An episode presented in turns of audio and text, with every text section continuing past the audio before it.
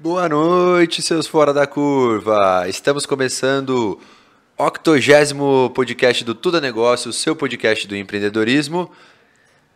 Certo? Acho que sim, né?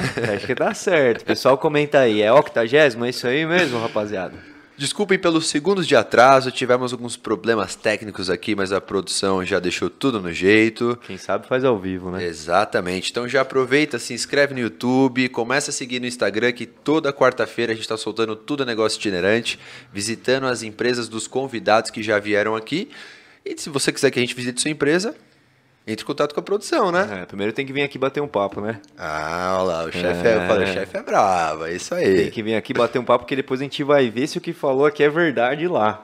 Né? A gente vai lá ver lá na empresa. Esse é o objetivo do itinerante, né? Não era para contar, mas você já contou, então tudo bem. Tem que ir sem avisar, né? Começar a ir sem avisar para pegar todo mundo de surpresa lá nas empresas. Exatamente, eu só quero ver quando a gente for na empresa do nosso convidado, que é a maior do Brasil no segmento, né? É verdade. Vai ser difícil de procurar todo mundo lá dentro. Verdade. E mais uma coisa também que eu tinha anotado aqui, mês que vem pode falar já, onde a gente vai gravar um episódio especial. Responda pelas suas palavras. Então vamos lá, vamos gravar um episódio especial dentro da fábrica da Germânia, galera. Nosso patrocinador master tá preparando bastante coisa boa aí, então se liga no nosso canal no YouTube, se liga no Instagram também, que vai ter algumas novidades. Vamos precisar até, talvez, de alguns figurantes aí, né? A produção estava falando. Vamos precisar de uma galera que gosta de tomar um chopinho gelado, né? Toma cuidado com o que você fala, que aí vai chover. Bom que vai chover de seguidor agora. É. Bom, vamos lá. Eu sou Matheus Gaudenci. E eu sou Vinicius Herenyi. Tem algum recado para dar antes do nosso convidado? Só para a galera se inscrever aí, não esquece disso aí, se inscreve no nosso canal, segue nosso Instagram também, tem QR Code que a produção vai pôr aí na tela, só apontar a câmera do celular que você já segue lá, fica por dentro de todos os quadros do programa, os melhores momentos das conversas também saem lá, você também consegue conhecer as empresas dos nossos convidados que a gente sempre marca lá, e Spotify, avaliar com 5 estrelas, ixi, tudo que Deezer. A gente sempre fala, exato. Tudo que a gente sempre fala. E também mandem comentários aí, galera. A gente vai ler os comentários aqui interessantes, que a gente vai pergunta boa, mandar coisa boa aí. Tem o superchat rolando para dar aquela colaboração pro nosso canal, para ajudar esse conteúdo a chegar para mais pessoas, conteúdo empreendedor legítimo, com histórias reais, né? Agora sim, falou bonito, é isso aí. E aproveitando já, vamos dar uma esquentada nesses comentários aí. O nosso convidado de hoje, ele tem a maior loja de decoração do Brasil com 3.000 metros quadrados. Quem souber, já comenta aí o nome da loja para ver se vocês estão ligados, certo? É isso aí, tem... Aí dá pra galera daqui da região com certeza conhece e já passou na frente e fala, nossa, preciso vir aí, loja grande pra caramba, preciso vir aí conhecer. Com certeza, eu mesmo passo lá na frente toda hora, nossa, loja bonita, negócio que chama atenção... No começo, sinceramente, eu até falei, cara, que é isso desse tamanho todo? Eu não tava nem entendendo direito. Mas vamos lá, né? Sem mais suspense, assim. Sem mais suspense não, vou dar um pouco mais de suspense para ver se a galera comenta o nome da loja. Vamos dar um tempo, estamos com tempo hoje. Quem sabe aí o nome da loja, manda aí pra gente. Maior loja de decoração do Brasil, com 3.000 metros quadrados em Valinhos, galera. Exatamente. E... Pode falar, não. Eu ia falar também, se quer aproveitar e falar dos nossos patrocinadores, não? Pode ser. Vai até a galera comentando lá enquanto isso. Eu queria agradecer aqui a galera que tá com a gente. Germânia, pô, já falamos aqui bastante.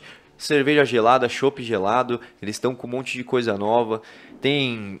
o QR Code aí deles que você pode chamar tanto para garantir um chopp gelado, tanto também para você que quer abrir uma franquia, isso é legal também, né?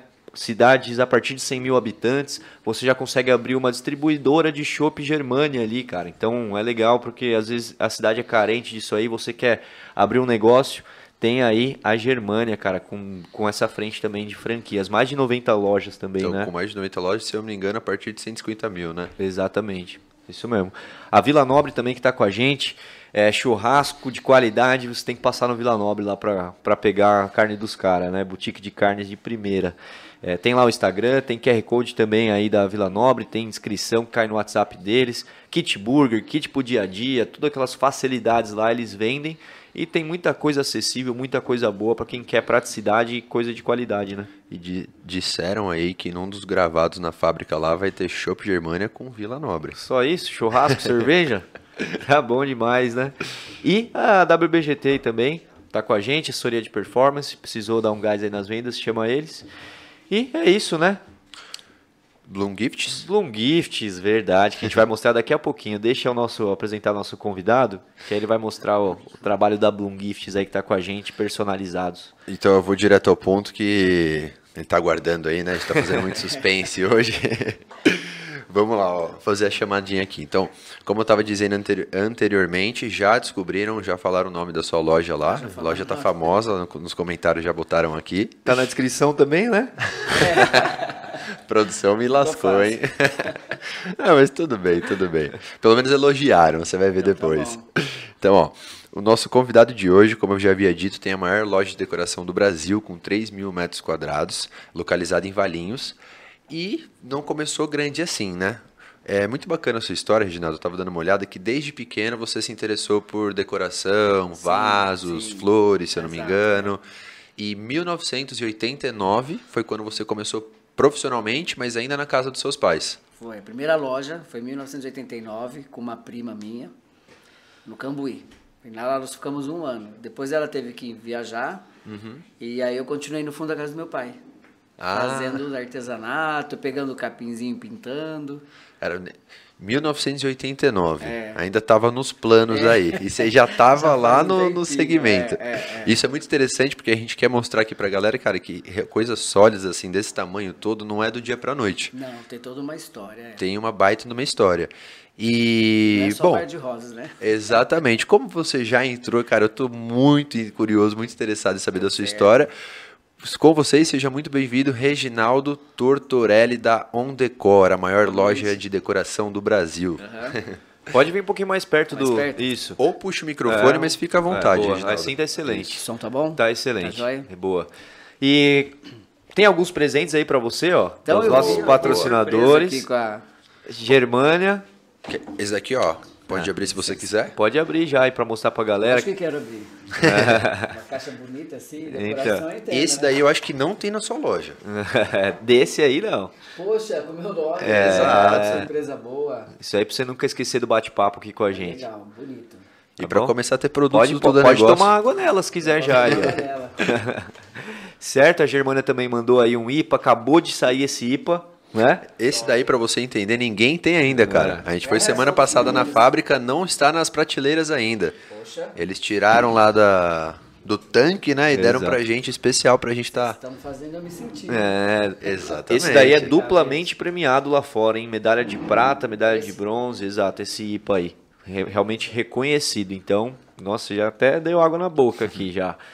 Só lembrando que é um pouco mais... Muito bem feito, né? Muito bem feito. E, Reginaldo, conta pra gente aí hoje, cara, dá uma pincelada pra galera, assim, o que é a On Decor hoje? A On Decor é um resultado de uma curadoria que a gente vem fazendo, que eu venho fazendo desde muitos anos, né? E eu sempre trabalhei com importação, atacado, e aí, uns 2 anos antes da pandemia, a gente resolveu ir pro varejo. E eu acho que foi uma das atitudes mais certas que a gente teve, e a gente foi muito feliz, inclusive, na pandemia. E então a história rápida da On Decor é isso. A gente viajei muito, né, atrás de produto, porque como a gente importava flores e vendia, né, para o mercado nacional, a gente era obrigado a viajar muito. E nas viagens a gente acaba aprendendo, acaba sabendo selecionar produtos, então acho que eu fiz um acervo que deu certinho para uma loja. Uma mega loja, né? Mega loja, A gente começou a primeira loja em Porto Ferreira e tem lá também até hoje. Aí de lá viemos pra cá. Entendi. Então aqui é a segunda unidade, aqui em Divisa Valinhos, Campinas, isso, ali, né? Segunda unidade, exato. 3.000 metros quadrados. Tem 3.000 metros quadrados e estamos preparando mais 2.500 aí pra setembro, a inauguração do Natal. 2.500 metros de Natal. Mas para baixo, vai aumentar a loja. Isso, exatamente. Tem um subsolo ali. Ali na verdade é um estacionamento, né? E... A gente fez o primeiro Natal aqui, e foi um sucesso. E a loja, por ser grande, mesmo sendo grande, era muita gente. Então a gente vai fazer agora lá embaixo o Natal. E que show de bola, cara. É espaço pra caramba, tem bastante, né? Espaço. E tem produto pra tudo isso. São mais de 12 mil itens, é isso? Tem muito produto, tem. Mais que hoje isso já tá um pouco mais, eu acho, né? Porque a gente já, quando a gente abriu essa loja que era maior, a gente já teve que ir atrás de mais produtos. Perfeito. E agora, com o Natal também chegando, sempre agrega mais, né? Uhum. E fazer a gestão de tudo isso também deve ser complicado, a gente vai chegar nesse ponto aí, mas é coisa pra caramba, né? Caramba, é. E são produtos assim na On Decor, gerais de decoração, né? Parte, pode dar um exemplo? Parte disso até o que, assim? É, a gente focou bem em decoração, né? Decoração de mesa, decoração de um banheiro, decoração de uma sala, decoração de um escritório. Então, a gente abrange tudo que for decoração. A gente não entra nos genéricos, assim, de prato, sei, mais um prato decorativo, uma coisa mais orgânica, uma coisa que está usando, vamos dizer assim, né? Entendi. E hoje a decoração, ela tem uma característica muito forte, porque ela tem que acompanhar as redes sociais, entendeu? Então, assim, para quem trabalha com decoração, é uma outra situação hoje que existe que tem que estar acompanhando. As tendências, assim. Tendências, exatamente. Cara, muito, muito rápido, né? A coisa lança em Milão, você já tem que estar aqui. Lança não sei aonde, você tem que já estar acompanhando. Graças à internet, né? O cara vê ali no Instagram, já que, nossa, quero em casa. Exatamente. Por isso também eu até gosto de falar que a internet, essa rede social, fez também o negócio da decoração uma coisa muito promissora. Porque hoje se troca muito. Você vai atrás muito de produto, que antes não, era uma coisa muito estática. Você tinha um aparelho de jantar, você ganhava, era para a vida inteira. É mesmo, durava. Hoje não, hoje você tem um aparelho de jantar, é para uma época, tem a festa junina, tem não sei o quê, então sempre tem a... Aqueles do casamento que tem as iniciais, do noivo, da noiva, né? Exatamente, ficava ali no armário guardado, né? Caso meus pais tem coisa que é desde a época do casamento. Então, e vai mudando mesmo, né, cara? E é interessante essa tendência. Mas antes da gente entrar mais no mercado de decoração, certo, queria conhecer um pouquinho da sua história, assim. Você comentou que você começou importando, mas antes disso você já gostava de decoração. É, quando moleque eu me lembro perfeitamente que eu mudei. A gente morava na Vila Nova, ali em Campinas, e mudamos para Santa Genebra, onde é o Shopping Dom Pedro. Ali antigamente era uma fazenda. Então eu saía no meio do mato, pegava os matos e pintava com guache e fazia arranjo para a família. Comecei assim. Caraca. E aí comecei a vender também, né? Aí eu prestei vestibular. Passei, fui fazer economia, e no primeiro ano de economia, uma prima minha me chamou para abrir uma loja no Cambuí, chamava Calé Ideias. E aí nós abrimos a loja, mas depois ela teve que viajar, acabou parando, e eu continuei no fundo da casa do meu pai, pintando gesso, fazendo arranjinho, saía vendendo. Para decoração mesmo. Para decoração. Né? Aí uma das minhas idas na rua, uma representante comercial viu eu entregando mercadoria numa loja em Barão Geraldo. E ela falou, nossa, você que faz isso? Eu falei, sim. Ela falou, não, mas é muito lindo essas coisas. Você tem que produzir, eu vou vender. E aí ela começou a produzir e vender. E o meu primeiro grande cliente foi o frango assado, quando era ainda da família Mamprim, né? Sim. Legal, cara. E a gente começou a vender lá, vendia muita flor lá. E era flores assim nessa... Secas. Na época era flor seca. Mas qual que era o uso? Onde que ficava mais ou menos assim? Não, pra gente era arranjinho pequeno para pôr num banheiro, era um arranjinho maior que punha na mesa. Era você mesmo fazia artesanalmente? A gente fazia, Aí depois eu fui tomando volume, a gente foi comprando de produtores e montando os arranjos e foi fazendo. Caraca. Então o primeiro grande cliente foi o frango assado, assim? De primeiro grande cliente foi o frango assado. Mas aí eu conheço a família. Interessante, né? Mamprim. Eu estudei com a neta da... Miriam. Da falecida Miriam, né? Certo. Se eu não me engano. E eles são bem grandes, né? São. Você conseguiu, por curiosidade, você conseguiu o contato em uma lojinha regional aqui ou você já conseguiu colocar na rede? Eu consegui o contato através dessa representante que eu falei. Uhum. Aí eu acabei conhecendo a Miriam e a Simone, né? Que cuidavam da parte de compras justamente do bazar do frango assado. Isso é muito grande. E aí elas já gostaram e pediu para todas as lojas. Cara, que bacana. Eu lembro que eu não dormia, não comia, porque eu tinha que produzir, né, para eles. São dezenas de lojas. E era na época que tinha muito uns patinhos de cerâmica, que era uma moda mais country, a gente pintava, fazia o arranjo. Aí punha minha mãe, meu pai, tudo que parecia em casa, eu punha para ajudar a fazer. Esse foi o primeiro divisor de águas, assim. Foi, exatamente. E ali que você entendeu como, putz, isso é um negócio, isso é meu negócio? Exatamente. Foi ali que eu entendi e comecei a trabalhar. Uhum. Né? Eu sempre fui muito centrado em termos de negócio, então eu acho que eu sou muito educado para isso, eu direciono, porque todo negócio eu acho que tem que ter essa concentração, né? E a gente respeitar o próprio negócio, né? E respeitar, assim, saber que ele tem uma vida, que ele precisa de ter dinheiro, ele precisa...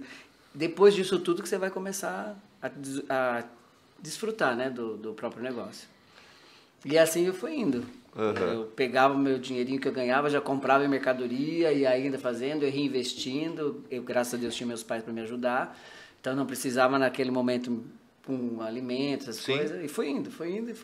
Foi crescendo, investindo na empresa. Que legal, cara. E aí você, nesse momento que começou a ter grandes pedidos assim, não dava mais conta de produzir artesanalmente, começou a pegar outros produtores. Aí comecei a contratar a meninada da rua.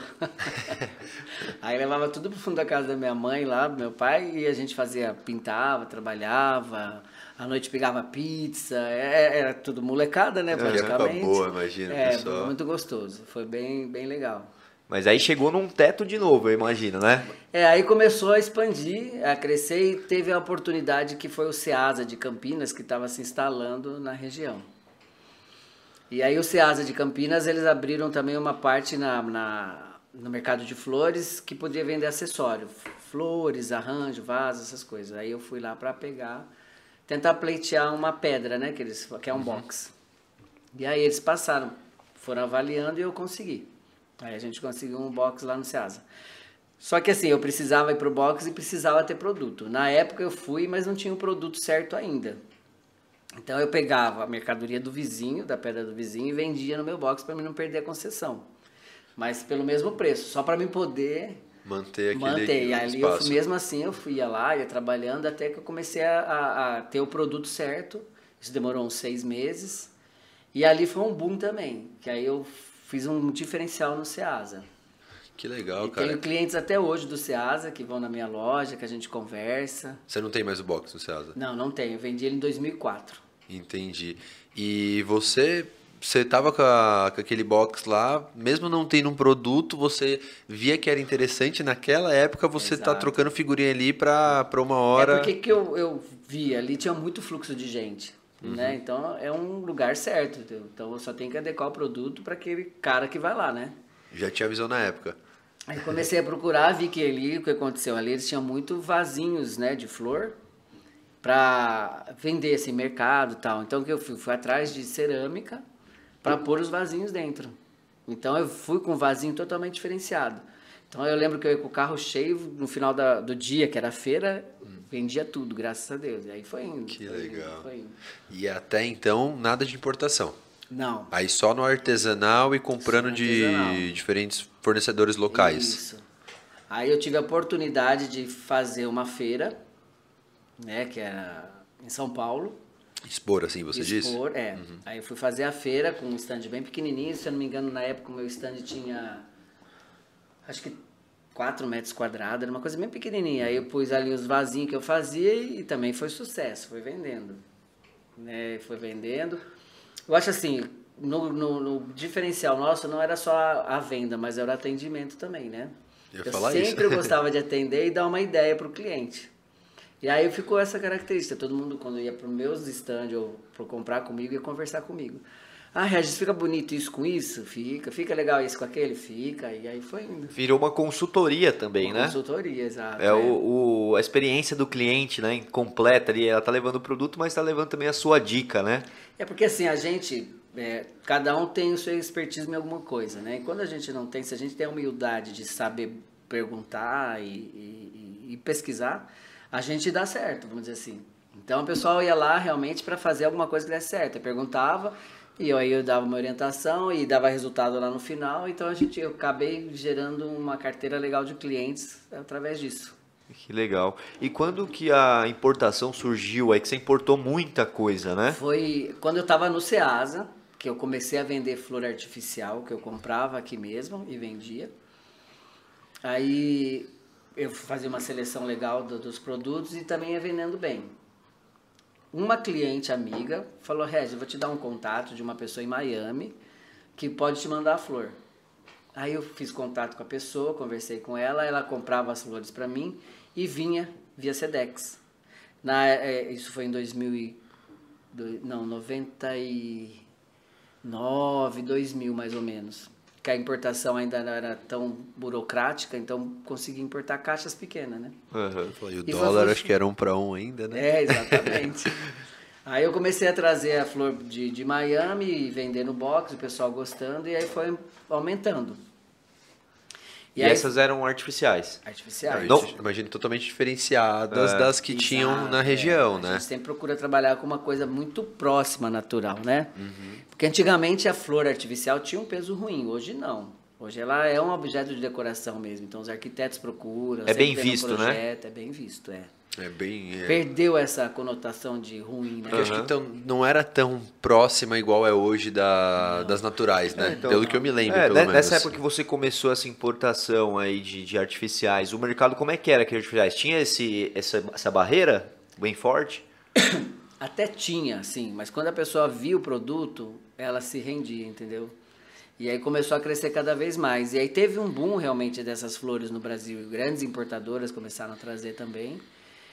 E aí eu comecei a trazer, e aí eu comecei para os Estados Unidos buscar. Aí lá eu trazia um container de flores das distribuidoras, né? Que compravam na China e revendiam lá. Porque eu comprando nos Estados Unidos, eu tinha a possibilidade de ter variedade. Né? Então eu ia lá, fazia um container de variedade, trazia para o Brasil, distribuía para as lojas e ia vendendo.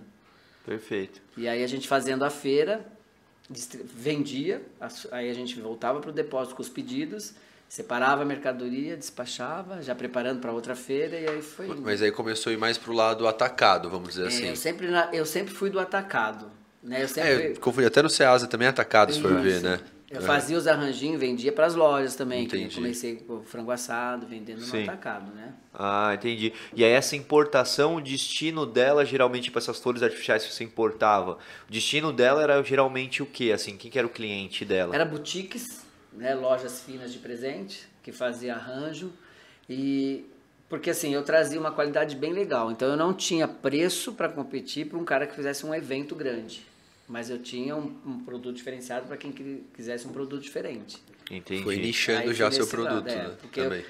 O que eu pensava, que se eu não posso ser um grande, eu tenho que ser o melhor no que eu faço. Então eu buscava as flores sempre de primícia, sempre legal para vender. Você mesmo ia, né? Eu mesmo ia.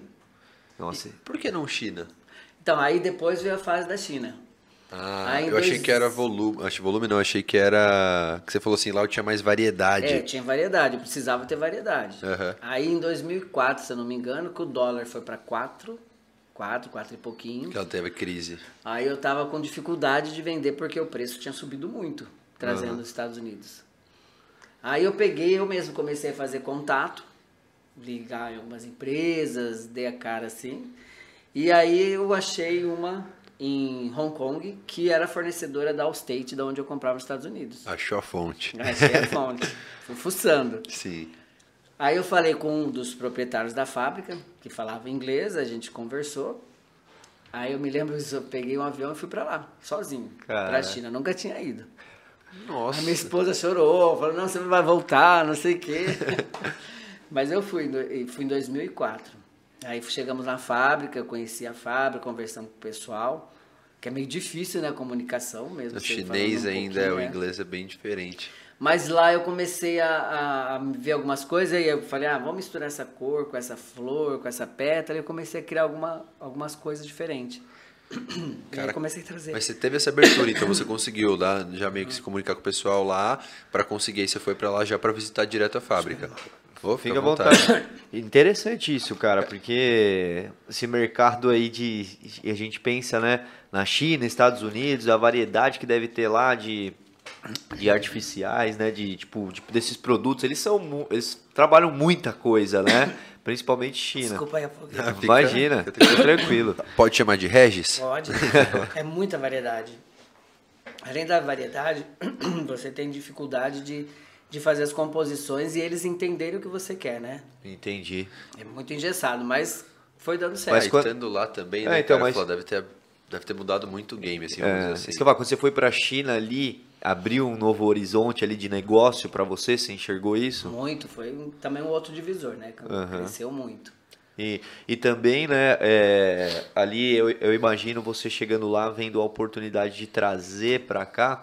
E aí o que me levanta, que eu acho um ponto importante que você comentou, que foi no momento, entre aspas, de crise, né? Putz, começou a ficar caro, o empreendedor faz o quê? Vai atrás, o que que eu vou fazer? Começa a se mexer, né? Movimento gera movimento, achou a fonte. Eu acho que sempre na crise é onde a gente acha as oportunidades, né?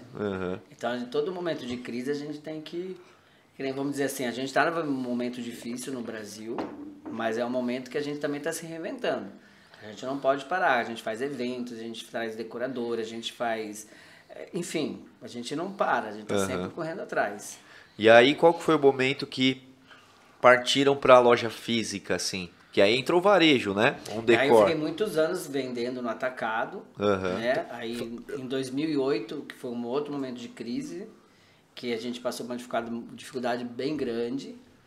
Aí a gente também se reergueu em 2008. Então, só para seguir a linha do tempo, 2004 foi a primeira vez China que você falou. Foi. Aí você continuou com a pedra lá no... Ah, não, você falou que tinha vendido em 2004, né? Não, em 2004, né? Então, quando eu fui para a China, eu vendi praticamente o Ceasa, acabei vendendo porque o volume ficou muito grande em relação de eu ficar só no Ceasa, entendeu? Então a gente tinha que vender no atacado, era uma outra história, né? Mas o Ceasa me ajudou muito, foi um canal muito importante para mim. Até hoje deve ter, o pessoal deve conhecer você de lá. Conhece, tem muito cliente ainda que vem para a loja e fala, nossa, Regis, eu te encontrei aqui e tal. Só um comentário que você falou isso daí, há uns 7, 8 anos atrás, quando a gente estava montando um restaurante, a gente foi no Ceasa, não sei se você lembra disso, no Mercado das Flores, e eu lembro que a gente falou, nossa, que bonita, a gente achou que era de verdade, cara, era uma artificial. Lembra? É que eu lembrei assim, só que era muito caro na época. Mas já não era mais sua, porque já não estava mais lá.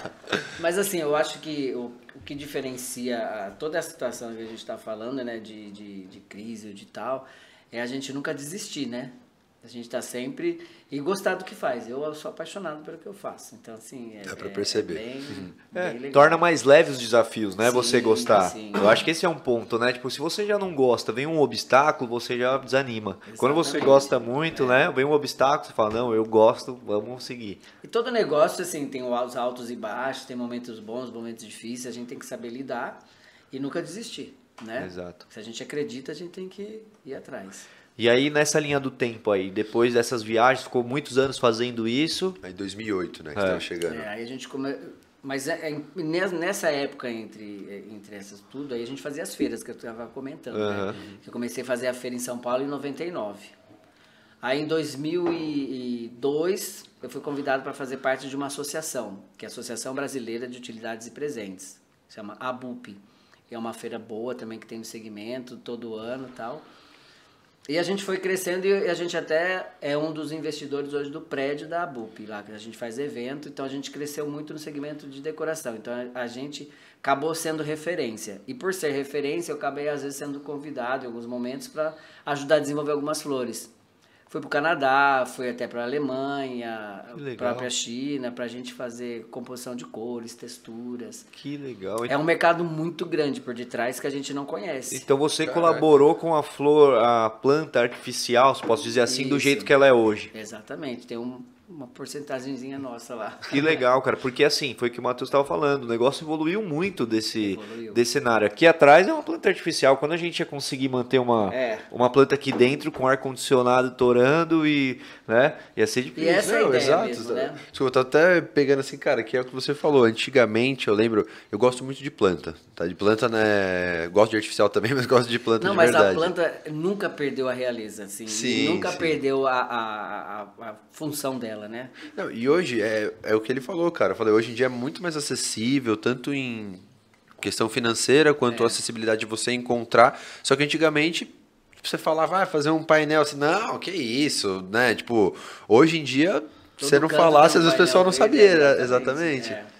E hoje, assim, a facilidade de você ter uma planta dentro de casa, mesmo que ela não seja natural, mas para você ter aquele bem-estar no momento, às vezes vale a pena. Porque você vive muito no ar-condicionado, muito fechado, trabalha muito o tempo todo fora, né? Então, é o que vai te dar essa sensação. E nada, depois você vai ter o contato com a natureza, você pode trazer um vaso para dentro de casa, nunca vai impedir nada. Um não exclui o outro, né? Não exclui o outro, eles se complementam, na verdade, né? Mas aí eu ia falar, não foi nessa parte, foi indo mais pro lado de planta, assim, que você foi se desenvolvendo, ou não já tinha outros itens também e tudo mais? Basicamente na parte de flores. Flores e vasos, plantas, né? Pelo que você falou isso, também. Que dava... é o mix, né? Mas o forte sempre foi flores artificiais. E sempre mais para decoração. Mais não, né? 100% para decoração. Decoração, assim. Entendi. E aí você foi colaborando com esse desenvolvimento, fazendo viagens. Isso. Que legal, cara. E aí nas viagens a gente acaba vendo uma coisa, vendo outra, gosta disso, faz aquilo, e a gente vai ligando a anteninha, né? Vamos dizer assim. Aí acaba cansando também uma hora de viajar. Foi onde eu falei, agora eu vou abrir, vou partir para o varejo. E aí tinha um sócio meu, tem um sócio meu que é o Reinaldo, que era um fornecedor meu de vaso. E é um cara bem legal também, despojado, gosta, sabe, também. E a gente uniu, assim, a fome com a vontade de comer. Uhum. E fomos pro varejo. Que legal. E aí que vocês abriram a On Decor, a primeira? Isso, a primeira On Decor foi lá em Porto Ferreira. Também foi uma loja bem grande pro conceito da cidade. Nós acabamos mudando até mesmo o conceito da cidade, porque existia um padrão, né? E a gente foi com outro padrão. E aí a gente forçou muitas pessoas a se adaptarem também, a mudarem, a fazer coisas novas, né? E aí foi que a gente partiu lá para a loja. Boa. Puxa mais um pouquinho aqui, o Nicolas está pedindo. Aí onde? Direciona ele ali, Nicolas. Só um pouquinho aí, boa. E muito interessante isso que você falou de chegar pro varejo, né? Você era o cara do atacado. Desenvolvimento, vamos dizer assim, isso, né? Tava ali desenvolvendo. Consultor, mentor, vendedor. O atendimento ali você não saía sem planta. Mas isso é uma característica minha. É engraçado, muito engraçado. Eu fico pela loja, eu fico... se vier vassoura eu varro, se vier pano, faço arranjo, atendo... Aí depois de um momento ou outro, alguém acaba descobrindo que a gente é proprietário, né? Aí, você é o dono da loja, mas a gente é igual a todo mundo, né? A gente tem que trabalhar. Perfeito. E essa mudança aí, a hora que vocês tiveram a ideia, né, de criar ali o varejo, você que era o cara do atacado, acho que seu sócio também, né? É, do atacado ele também, até hoje, né, fabrica cerâmica. Qual foi o que vocês viram ali para ir para o varejo? Qual era a oportunidade que vocês enxergavam? E como é que foi essa mudança de comportamento de você como empreendedor, de mudar o mercado? É diferente lidar com cliente de varejo e lidar com cliente de atacado. É totalmente diferente, é uma outra realidade. A gente acabou achando assim, que a gente falou, acaba viajando, vendo produtos, a gente achou realmente um vazio ali no mercado que estava precisando de alguns produtos diferenciados, umas coisas assim mais ousadas. E a gente acabou indo atrás disso e falou, aí apareceu um ponto, a oportunidade... E a gente foi lá e montou a loja. Uhum. E foi muito legal. E essa vivência de exterior também, né? Que traz visão, puta, isso não tem no Brasil, né? Querendo ou não, muita coisa, a grande maioria das coisas, acontecem primeiro fora daqui, né? E a gente traz, né? Isso é uma coisa que eu sempre gostei e faço muito, é viajar. Ou qualquer fora do Brasil ou no Brasil. E não, às vezes, só viajar por isso. Não, pra gente poder ver mesmo, entendeu? Muitas vezes eu fui sozinho mesmo pra poder ver. Falei, não, meu orçamento não vai dar para viajar, fazer a viagem, mas eu vou para ver, entendeu? Então aí a gente acaba abrindo muito a mente, entendeu? Perfeito. Então a gente nunca pode ficar só no nosso quadrado. Uhum.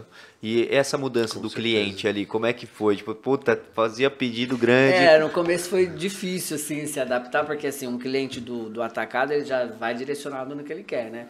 10, 5, 10, 8 e tal. Aí o varejo, não, você tem que dar toda a assistência, mostrar, mas é uma coisa que eu descobri e comecei a gostar cada vez mais. Entendeu? Então, sem querer, você acaba entrando na casa do cliente. Ele se expõe, ele acaba mostrando o ambiente dele. Isso é muito legal. Então, assim, é prazeroso você fazer uma coisa que o cara lá na ponta, ele gostou, né? Uhum. Então, começou a me dar mais prazer trabalhar assim. O varejo deu mais prazer que o atacado. Deu. Acho que mais por esse contato, é mais quente, né? Exatamente, o contato. Exatamente, é uma coisa que você realmente tá ali de frente a frente com a pessoa, né? Desenvolvendo. E acho que é uma vida mais minuciosa, assim, né? Porque é algo mais particular ali. Vai pro particular, você acaba sendo confidente, você acaba ajudando. Então, cria uma história, né? Um vínculo. Dá pra perceber que você adora isso daí. Acho que preenche muito mais do que mesmo que seja 100 itens, meu... Nossa, conversar, ela gostar, sair daqui feliz, aquele entusiasmo. Você entra na vibe, vamos dizer assim, do cliente. Quero isso, quero aquilo. E uma grande sacada que eu falo também, só abrir um parênteses, acho que um decorador de sucesso, um arquiteto de sucesso, é quando consegue entrar na vibe do cliente. Nunca impor o que ele quer, porque vai muita gente lá, assim, que contrata, às vezes com decoradores de renome e tal, e vai mudar a decoração. porque ele não fez o que ele quis, né? Então, assim, a gente tem que entender o que o cliente quer. Uhum. Né? E eu acho que o grande sacado e o grande negócio é quando a gente entende o que o cliente quer. Uhum. Para comida, para tudo, né? Perfeito. A gente vai na necessidade de quando o cliente. Porque não é o seu gosto, né? Que tem que prevalecer, é do cara que tá comprando. Às vezes é difícil. Não, foi uma cliente lá que tinha quadro que era da avó, não sei o que era não sei o que, uma mesa não sei das quantas. E aí o decorador chegou lá e falou para ela, não, vamos tirar tudo, né? Para fazer tal, tal. Ela até fez isso, mas ela entrou até em depressão, entendeu? Tivemos que resgatar tudo, montar tudo de novo, de um jeito legal. Ela ficou super satisfeita, né? Uhum. Então, decoração é isso, né? Eu acho que a decoração é quando você consegue exteriorizar aquilo que o seu cliente quer. Perfeito. E a gente vê muito isso em todos os mercados, serve para tudo, igual você falou, sim, restaurante, arquiteto e tudo mais. Porque até mesmo a parte de arquiteto mesmo, né? Se não consegue entender, pode apresentar tudo pro cliente que... não vai agradar, né? E às vezes acaba gerando um atrito, né? Exatamente. Entre um e outro, né? Não vai ficar legal. Tipo. Aí você abre um diálogo, você abre um entendimento, aí você consegue ir trabalhando, né? Essa senhora que você falou de cliente, cara, ela foi, achei até muito educada, assim, para ir na opinião do arquiteto. Porque, sinceramente, hoje em dia a gente, posso dizer assim, eu depois de fazer alguns projetos, cara, mesmo que fique mais ou menos, eu quero do meu gosto, porque sou eu que vou ficar vivendo aquilo, acompanhando tudo mais E já vi inúmeras vezes, não só comigo, com a gente, assim, mas outros casos, e às vezes umas discussões assim, mas é o cliente, sabe? Eu olhando de fora, eu falo assim, cara, realmente, às vezes, o cliente pode estar, mas muito vai da comunicação, do jeito de falar, porque se começa a bater de frente ali, é o que você falou, mesmo que seja, sabe, maravilhoso, mas no final parece que é energia, sabe? Você tem que usar a sua expertise para fazer tudo o que ele quer de uma forma bonita, elegante, né? E agradar todo mundo. E que ele também esteja, sim, compactuando com isso, né? Vamos dizer assim. Eu lembro que ela falou, nossa, eu tinha um quadro bisotê e tal, não sei de quanto, que o arquiteto mandou tirar. Aí eu falei assim, poxa, ela se sentiu mal de fazer isso depois de um tempo, mas ela ainda bem que ela conseguiu resgatar. E imagino só o que, não só na venda, né, mas o que não trouxe, que pelo que você está falando, você participou desse projeto. Sim. Imagino que não trouxe você vendo ela bem, feliz, ela mesmo saindo da... Tem cliente que vai lá, porque já deu certo uma venda, começou, vai lá para tomar um café, para ver, passear. Acaba sendo um momento também prazeroso para a pessoa relaxar, dar uma volta. E você também fez muitos projetos assim, como decorador. Para ambientes ou não? Então, eu não sou decorador, eu não sou design floral, eu sou fuçado, vamos dizer assim. Uhum. Né? Mas assim, eu fiz muito trabalho em função disso, graças a Deus todos deram certo.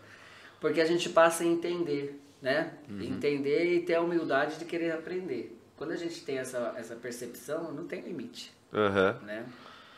Show de bola. E eu fico imaginando vou até tomar um gole aqui da Germânia, fazer uma pergunta polêmica aqui. Qual que é a diferença, assim, né? Até onde vai ali o trabalho de um decorador e um arquiteto?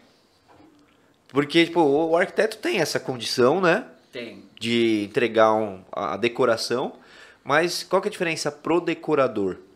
É assim, o arquiteto, ele tem já a predisposição para decorar. Ele vai trabalhar mais com os números, com projeto, é um engenheiro, vamos dizer assim, né? Ele vai trabalhar com isso. Tem muitos arquitetos que se limitam só na construção, na obra, na escolha de material e tal. Já não vai para o lado da decoração.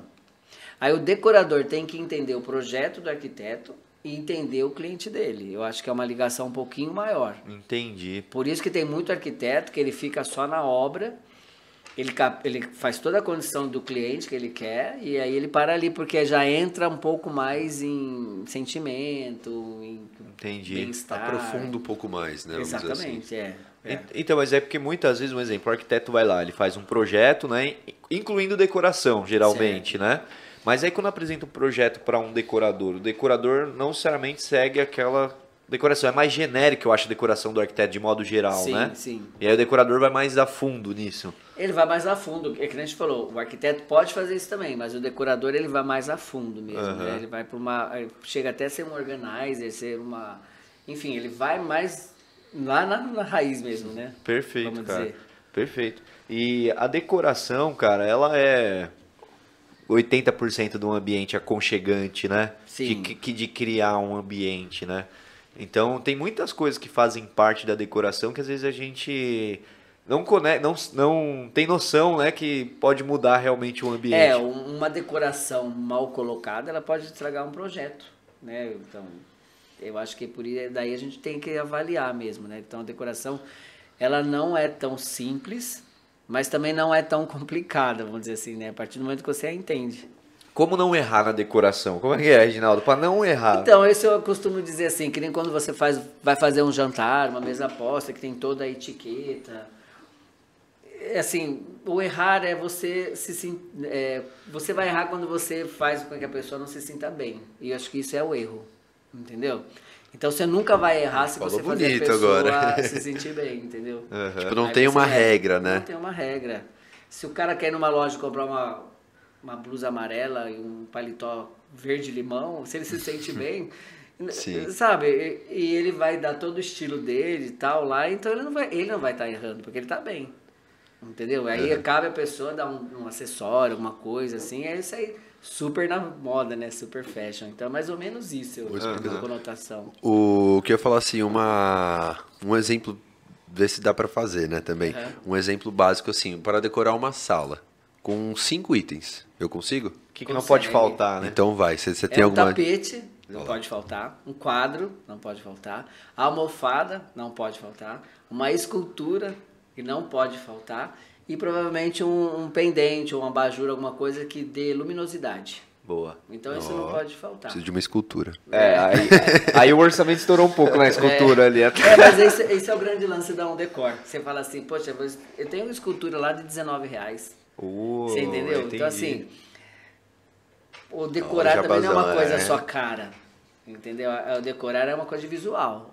Então assim... Você tem que entender o orçamento do seu cliente e nem por isso ele é menos ou mais valorizado que qualquer outro. Então, você tem que fazer ele ver aquilo lá e tá dentro do orçamento dele. Uhum. Esse é um grande lance. Então, o cliente sempre sai satisfeito. Entendi. Não adianta você ir numa loja e empurrar uma coisa para um cliente que ele não vai ter condição, ele acaba comprando, ele nem vai transferir coisas boas naquele objeto, né? E legal que você falou que todos esses 5 itens aí, assim que...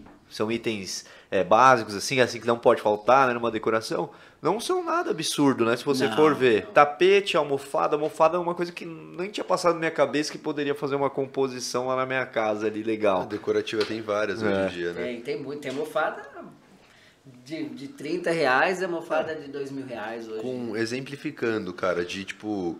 R$1.500 até R$1 milhão, eu acho que você consegue com esses itens que você falou. Consegue. Tipo assim, cara, vai num brechó, isso, aquilo, você consegue fazer uma decoração com esses 5 itens. Vai na On Decor. Eu quis dizer assim, totalmente acessível, sim, né? Sim. E o que eu ia perguntar, você falou de R$19, né? Mas a partir de R$19, qual que fugiu a palavra? Escultura. E até... Você sabe mais ou menos? Tem esculturas caras também, tem de 12 mil, 13 mil... Essa daí que já a gente vai ter que comprar. Mas é uma coisa que tem um nome assinado. E aí, assim, é de cada cliente, né? Às vezes o cliente tem um sonho daquela peça, ele tem condição, ele vai lá e põe. Às vezes a pessoa vai lá pra ver a peça, tirar foto, e namorar, e pensar, e sonhar um dia. Uhum. Então tem vários lances, né? Nada é por acaso, assim. Nada não é só uma peça. Sempre tem algum contexto envolvido nela. Sempre. E tem um cliente sempre que se envolve na decoração, então tem um cliente que vai lá, ele quer uma decoração para relembrar uma viagem dele, então ele quer uma coisa, sei lá, que ele teve na França, então ele quer uma Torre Eiffel, ele quer um livro que tem o símbolo da França, ele quer alguns acessórios, aí a gente tem que se desdobrar e tentar atender ele, né? Caraca, que legal. Que aula que foi já isso daí que você falou, de pequenos itens podem transformar realmente, né? Com certeza. A decoração de um ambiente, ainda mais com valor acessível. E lá na On Decor tem coisas de valores acessíveis também. Tem. Porque às vezes o pessoal vê uma loja desse tamanho... Se assusta um pouco também, né? Fala, putz, aí deve ser tudo caro, tipo assim, né? Tem isso, né? Às vezes a pessoa não tem esse discernimento, ele chega e fala, que é uma loja cara. Não é que é uma loja cara, tem produtos que tem um valor mais alto. Perfeito. Mas tem produtos que tem um valor mais baixo. Então cada um é uma composição de elementos, de design, e aí vai, né? Mas atende todos os gostos, né? Todos os gostos. Exato.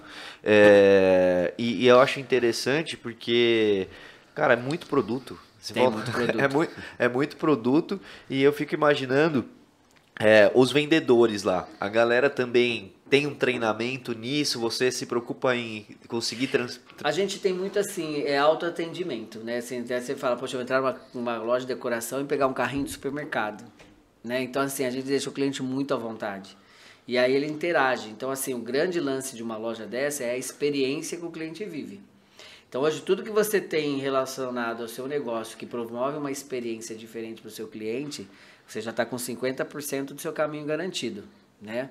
Porque hoje a internet, vamos dizer assim, toda essa vida que a gente leva, tira a gente das experiências que a vida proporciona. Então quando você vai numa loja de decoração, você vive uma experiência de querer interiorizar aquilo para sua casa, né? Você vai numa loja de roupa, você quer ter uma experiência de experimentar uma roupa diferente. Então, assim, você vai num restaurante, você quer ter uma experiência de comer algo diferente. Quando a gente tem esse foco, aí a gente acaba fazendo uma venda boa. Então, o que eu prezo é isso, que meus clientes sintam-se à vontade. Uhum. E aí, se solicitar, a gente vai lá, pega uma vendedora, ou eu também vou, ajudo a fazer uma venda. Entendi. Eu ia falar, eu particularmente gosto muito exatamente desse tipo, porque eu sou o tipo de pessoa que chega e gosta de ficar sozinho na... Tá ajeitando boa, ali. Direcionar. Eu chego e gosto de ficar sozinho vendo as coisas. E, cara, essa loja igual a sua é um perigo, porque eu adoro. E vendo o negócio que outro vai colocando ali. Então, você se sente tão à vontade que você acaba até gastando mais. Em termos de negócio, né? Falar, pode ser feio falar isso? Não é feio. Mas você acaba gastando mais. Esse é o objetivo, né? Uma empresa para de lucro. É. E aí, particularmente, igual eu falei, eu me sinto muito mais à vontade. E normalmente, quando é assim, cara, você só olha e já tem alguma pessoa de prontidão ali. Isso. Né? Porque aí você quer algum item específico, isso, aquilo. E você tava falando para casa. Tem também restaurantes, no nosso caso, assim, tipo comércios que buscam lá muito, também? Muito. Não é só residencial, não, então. Não, o pessoal gosta. O decorar hoje ele é muito forte, né? Assim, ele busca muita coisa. E cada vez que você decora um ambiente ou faz alguma coisa diferenciada, o olhar é diferente. Então, por exemplo, quando que eu tentar explicar o que eu falei, você se envolve quando você vê alguma coisa, né? Então, você vai num restaurante, você vê uma decoração diferenciada, às vezes a comida não é tão boa, mas o conjunto faz você viver uma experiência tão boa que tudo passa a ficar bom. Né? Então, você vai numa casa simples, vamos dizer assim, mas muito bem decorada, você, poxa, que legal, né? Perfeito. Então, é mais ou menos isso. E o que você falou que eu acho muito interessante disso é que essas lojas realmente igual a sua, assim, que, pô, para dona de casa, bicho, é uma tentação, né? Exatamente. Porque por mais que você tenha as coisas, você sempre vê uma coisa que pode ser melhor, né? Essa é a nossa função, né? Tentar achar sempre mais alguma coisinha, né? Tudo que lançar tá lá. Tem que estar sempre achando mais alguma coisa. E isso é muito louco, porque assim, você vai, por mais que você não precise, né? Que era o que você tava falando, senão muitas vezes não precisa. Mas você realmente sente vontade, você imagina na sua casa. Eu acho que essa é a dor realmente da On Decor ali que vocês... A gente tá sempre buscando novidade, sempre tem que ter novidade. E aquilo que eu falei, assim, para varejo a gente tem que ter variedade. Para o atacado a gente tem que ter quantidade. Então essa mudança que a gente estava até conversando, é uma coisa de adaptação que eu também tive que passar, né? Nas compras, ter que comprar menos quantidade e mais variedade. Entendi. Né?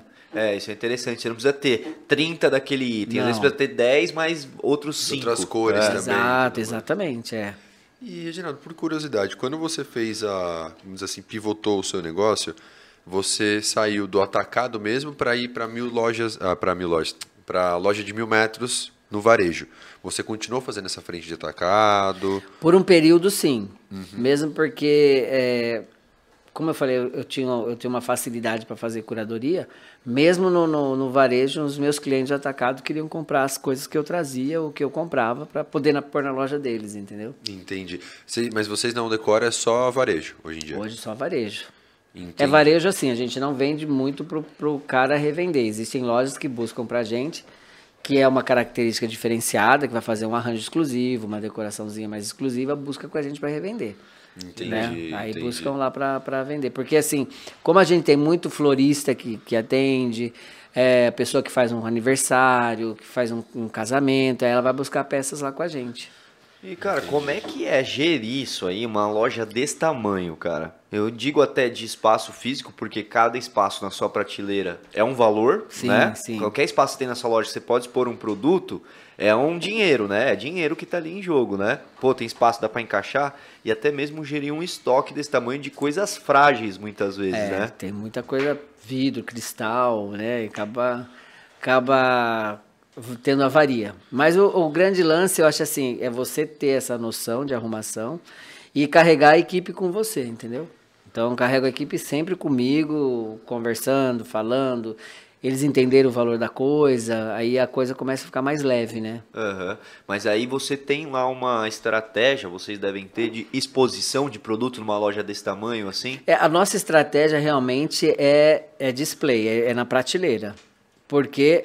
assim, o cara tem a acessibilidade de pegar o produto, sentir a peça, pegar na mão e pôr no carrinho, né? Então, assim, ele se sente à vontade e põe.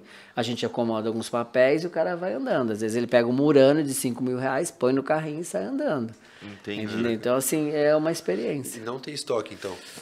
Eu tenho estoque, sim, porque assim, na prateleira às vezes não vai caber meia dúzia, então vai 3 ou vai 4 para a prateleira e a gente guarda um tanto no estoque, né? E nessa parte... Eu quero conhecer a estrutura, cara, tô imaginando... Sim, vamos lá, vocês estão convidados. É, exatamente. Agora sim. E o que eu ia falar também, dessa parte assim de você ter ali na prateleira, se não me engano, vocês também montam ambientes, né? Monta. Que tipo, pro cara pessoa já visualizar ali o ambiente com aquela peça. Sim, a gente dá a possibilidade do cara ambientar... né? A gente deixa algumas mesas de exposição também para ele montar um aparador, uma estante que ele quiser e tal. Então, ele consegue fazer a composição dos produtos. O próprio cliente ali na hora, você disse? Poxa. Sim, aí ele consegue... será que essa peça fica bonita com essa? Então, ele consegue dar uma... eu acho que isso daí é um baita ferramenta de conversão de venda, né? É. Porque o cara realmente vendo só na prateleira e ele vê na mesa com outro livro que ele acha legal, com uma outra peça, ele já monta o ambiente dele, né? Já monta o ambiente dele. Essa facilidade que é um decor dá, que eu acho que é um grande lance de negócio, né? É fazer isso, dá o cara ter a liberdade de fazer a composição dele, a escolha dele, mexer, interagir com os produtos. Entendi. E... por curiosidade, vocês lembram mais ou menos quantos colaboradores vocês têm atualmente na loja aqui de Valinhos? Então, a nossa loja de Valinhos, ela, apesar de todo aquele tamanho, a gente tem 22 funcionários. Porque eu trabalho também de um jeito, de um negócio diferenciado, eu dou muita atenção para os meus funcionários, a gente toda é tratada de igual, e a gente tem a comissão compartilhada, né? Então, até a moça da limpeza, o meu jardineiro, ele ganha a comissão da venda. Porque ele também faz parte da venda, né? Assim, então, eu acho que um banheiro limpo ajuda a vender, uma loja limpa ajuda a vender, uma prateleira limpa ajuda a vender. Então, tudo isso, eu tenho essa filosofia, né? Eu trabalho, assim, desde quando eu comecei. Que legal. E você vê isso, assim, o retorno ali... É diferente, né? É diferente. Todo mundo sabendo que faz parte realmente do resultado. O pessoal da limpeza, que eu tenho acesso com eles tudo, eu falei, gente, eu acho que eu vou ter que contratar tal para ajudar aqui no Natal. Eles mesmos conversaram, não, deixa que a gente dá conta, a gente limpa, a gente arruma.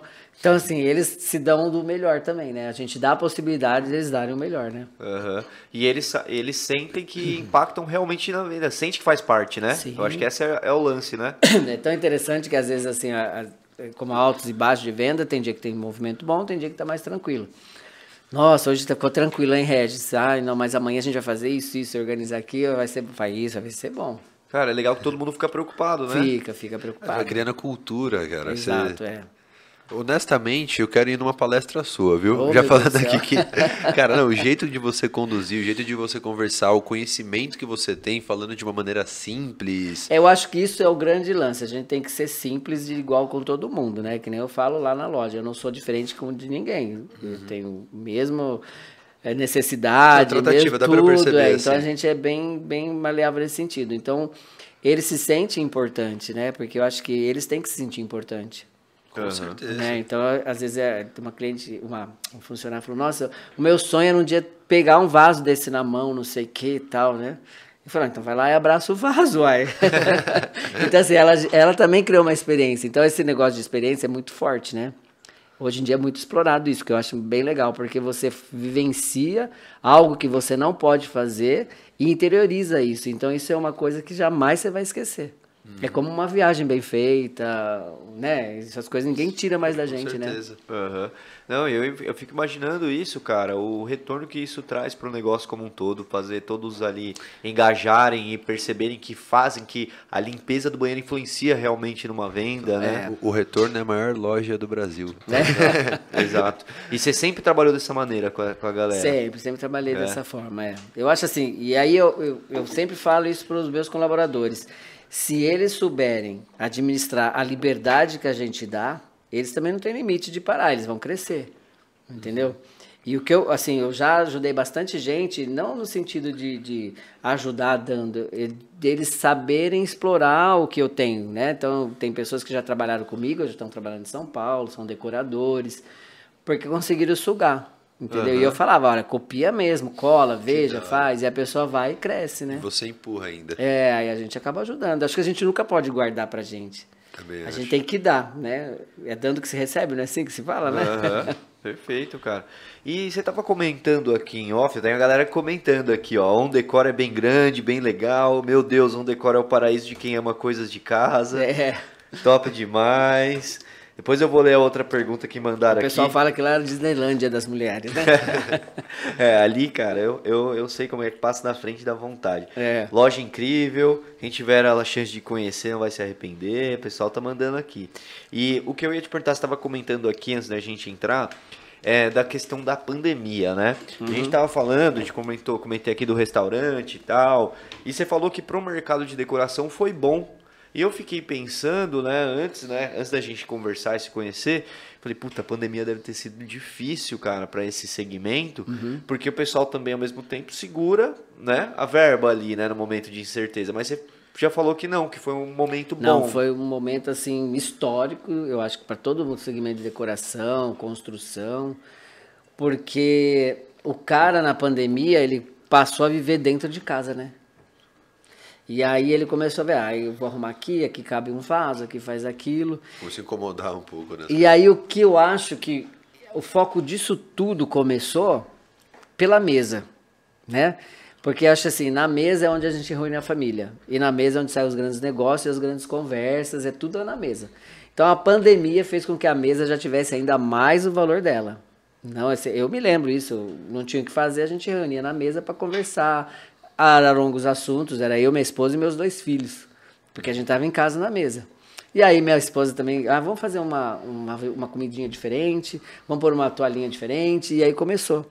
Então a pessoa começou a decorar a mesa. Eu sei que eu sou lá de Porto Ferreira, as fábricas de prato lá tinha quase 1 ano para entregar prato, depois de tantos booms de pedido que teve. Caramba. Todo mundo queria uma mesa diferente, um prato diferente, e para nós mesma coisa, um tapete diferente, um quadro, todo mundo quis melhorar o ambiente que vivia. Então, pro mercado deu essa acelerada, porque o cara dentro de casa, a família dentro de casa, não querendo trocar tudo, né? Enquanto outros segmentos sofreram, né? Hotel, roupa, mas a decoração, delivery, eu acho que isso expandiu muito. Mas isso que vocês, se eu não me engano, se adaptaram bem, porque não tinha tanto essa parte, ou já tinha de delivery, de tipo WhatsApp. Então, isso que apertar era loja física, né? Era mais loja física. Não, loja física, Então, não mas tinha. Aí vocês se adequaram rapidamente? Era o WhatsApp, rapidamente foi o WhatsApp, postar foto no WhatsApp. E o pessoal começar a pedir. Bom empreendedor, você já meia hora ali atrás e vendendo. Aí eu me lembro muito bem que aí a gente começou a fazer live, porque entrou o desespero. Boa. Aí começou a live.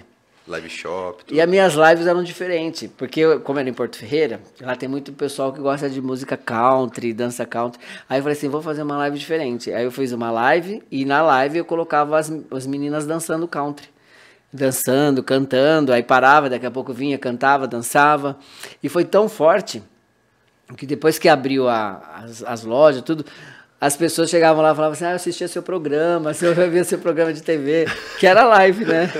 Tem até umas no Instagram lá, gravadas lá. Vou dar uma olhada, On Decor então, mesmo? Você tentou trazer, tentou trazer algo diferente pra live. E aí o que eu fazia na live? Eu mesmo pegava, ia passando pelos corredores, eu via um produto, eu falava, se eu consigo dar um desconto, eu dava um desconto na hora.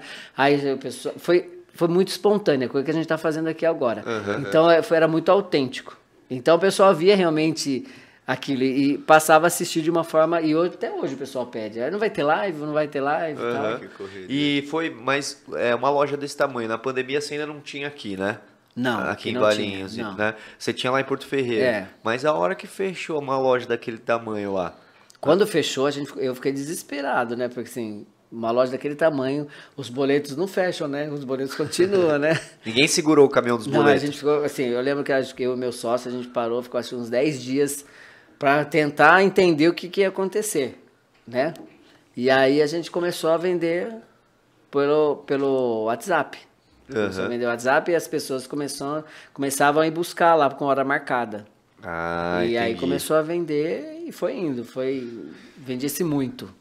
O que eu ia comentar, você falando que a gente não nos conhecemos hoje, né? Mas dá pra perceber um pouco, cara, da sua energia, do seu jeito de falar, do seu jeito... de um jeito bom de falar, mas de um jeito simples, muito comunicativo. Dá pra ver que tem muita coisa aí dentro de viagem, isso, aquilo... E eu acho que uma das diferenciais das lives foi você tocando aquilo lá. Você fazendo o seu atendimento, a sua venda, o seu jeito de brincar. É, a gente falava certo, falava errado, deixava cair, mas era o que estava acontecendo no momento, né? E foi conduzindo e conseguiram passar por isso também, né? É. Só voltando um pouco, eu queria saber, que eu fiquei bem curioso. Cara, como que você convenceu o seu sócio para montar uma loja de 1.000 metros? Sendo que você só ia para o atacado. Vendo você, o seu jeito, tipo assim, eu já dá vontade de ser seu sócio também. Não, mas ele é meio maluco também. Dá para contar? Vale a pena? Ele é legal, sim. Ele também já vem do decoração, né? Uhum. E aí ele acreditava muito também em mim, do jeito que eu trabalhava, fazia as propostas e tal. E ele falou assim, a gente não pode deixar de perder essa oportunidade, né? E eu tava querendo sair do atacado, e tinha até conversado com ele, e a gente falou, o que eu vou fazer então? Vamos abrir loja. E aí a gente foi para trás de tudo, eu e ele, e a gente se dá muito bem, muito. E eu acho que um dos sucessos da nossa sociedade é isso, ele cuida de toda a estrutura, eu cuido de tudo que é loja, curadoria. Comercialzão, mas assim... Eu não me meto na parte dele, ele não me mete na minha parte, mas eu respeito ele, ele me respeita, a gente sempre tá junto com os números e tal, e aí flui. Que legal. Entendeu? Reinaldo. Vou dar um abraço pro Reinaldo. Queremos ele aqui depois, hein? Vou trazer ele aqui, pode deixar. Com certeza. E a ideia realmente sempre foi ter uma loja que chamasse atenção, um tamanho grande. Sempre foi esse o conceito desde a criação da On Decor. Eu tenho uma história legal também de uma amiga minha, que ela chama Cremilda, e ela tem uma loja assim também em Brasília. E ela começou, e ela foi uma das grandes incentivadoras minhas pro varejo. Né? E ela falou, não vai para o varejo, é uma experiência tal.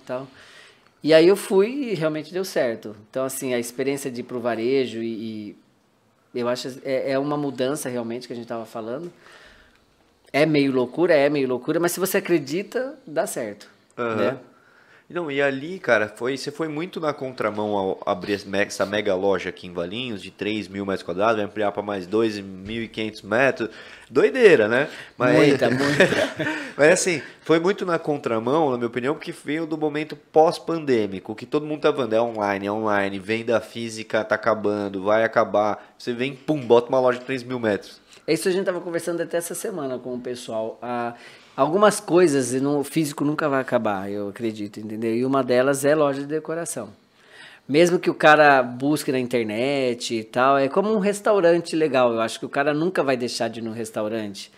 Ele nunca vai deixar de uma loja legal de decoração, porque é o que a gente estava falando, que o que vai contra a mão da internet tudo é a experiência. Se você oferece uma experiência para a pessoa, ela nunca vai acabar, eu acho, o físico. Eu acho, né? Uma opinião minha. E vocês trabalham online hoje também? Acabou virando muito algo fraco, assim. É. Muito fraco. Agora que a gente vai começar, até começamos agora a desenvolver um site, porque pelo crescimento do Instagram, tem muita gente de fora buscando a gente, sabe? Fora do estado, que quer produto. Então a gente vai criar alguma coisa por causa disso. E acaba deixando dinheiro na mesa, né? Vocês estão lá com 103 mil lá, seguidores, né, no Instagram. Isso. E foi fruto do quê? De postar as coisas, viralizar lá? Eu que cuidei do meu Instagram. Eu que mesmo... Eu consegui entender o que o meu cliente queria ver.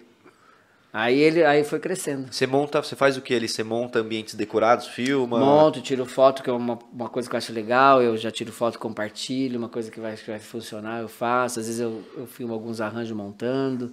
E aí vai dando certo, né? Uhum, porque o pessoal gosta de ver isso, né? Gosta. As pessoas gostam de ver, porque assim, todo mundo tem, teoricamente, as pessoas estão ali acompanhando, tem um ambiente que em casa, né? E aí vê lá uma foto, se inspira e fala, nossa, olha que legal, aí já mostra pro marido, pra esposa. Exato, exatamente. Olha, dá pra gente fazer, eu sei porque eu vivo isso em casa, né? Todo dia mandando coisa, olha essa luminária que eu achei. É, exatamente, você acaba interagindo, né? É bem por aí mesmo. Exatamente, mas a venda online, para esse segmento, eu não sei como vocês enxergam lá, né?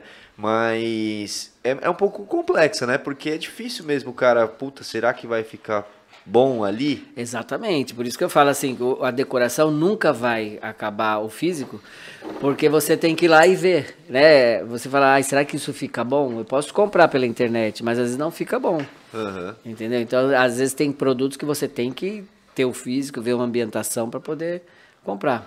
Perfeito, muito bom. Olha, que sai tomar, eu também quero, meu olhinho. Então. Tá certo. Hoje você não bebe? Não, eu não bebo. Boa. Ó, lembrando, galera, Germânia é só para maiores de idade. Se for beber, não dirija. Tá aí, ó, QR Code, tem tudo da Germânia aí. E se for beber, não dirija, isso é muito importante. Com você em todos os momentos felizes. Isso aí, Germânia tá com a gente, mais nesse bate-papo aqui. E, Reginaldo, que eu ia te falar também, cara, qual foi, hoje em dia, assim, você já com essa sua bagagem, toda a sua história, cara, você vive isso há muitos anos, né? Exatamente. Não só o empreendedorismo, mas também o segmento de decoração. Obrigado. Qual que é a maior dificuldade desse mercado, assim, que você enxerga? A decoração, a maior dificuldade, eu acho que é realmente começar pela seleção dos produtos. Entendeu? Assim, qualquer pessoa que quer começar um negócio, eu acho que ela tem que entender isso. É a seleção dos produtos. Quando você começa a criar uma história, né? Então você tem que comprar uma coisa e criar uma história na sua loja.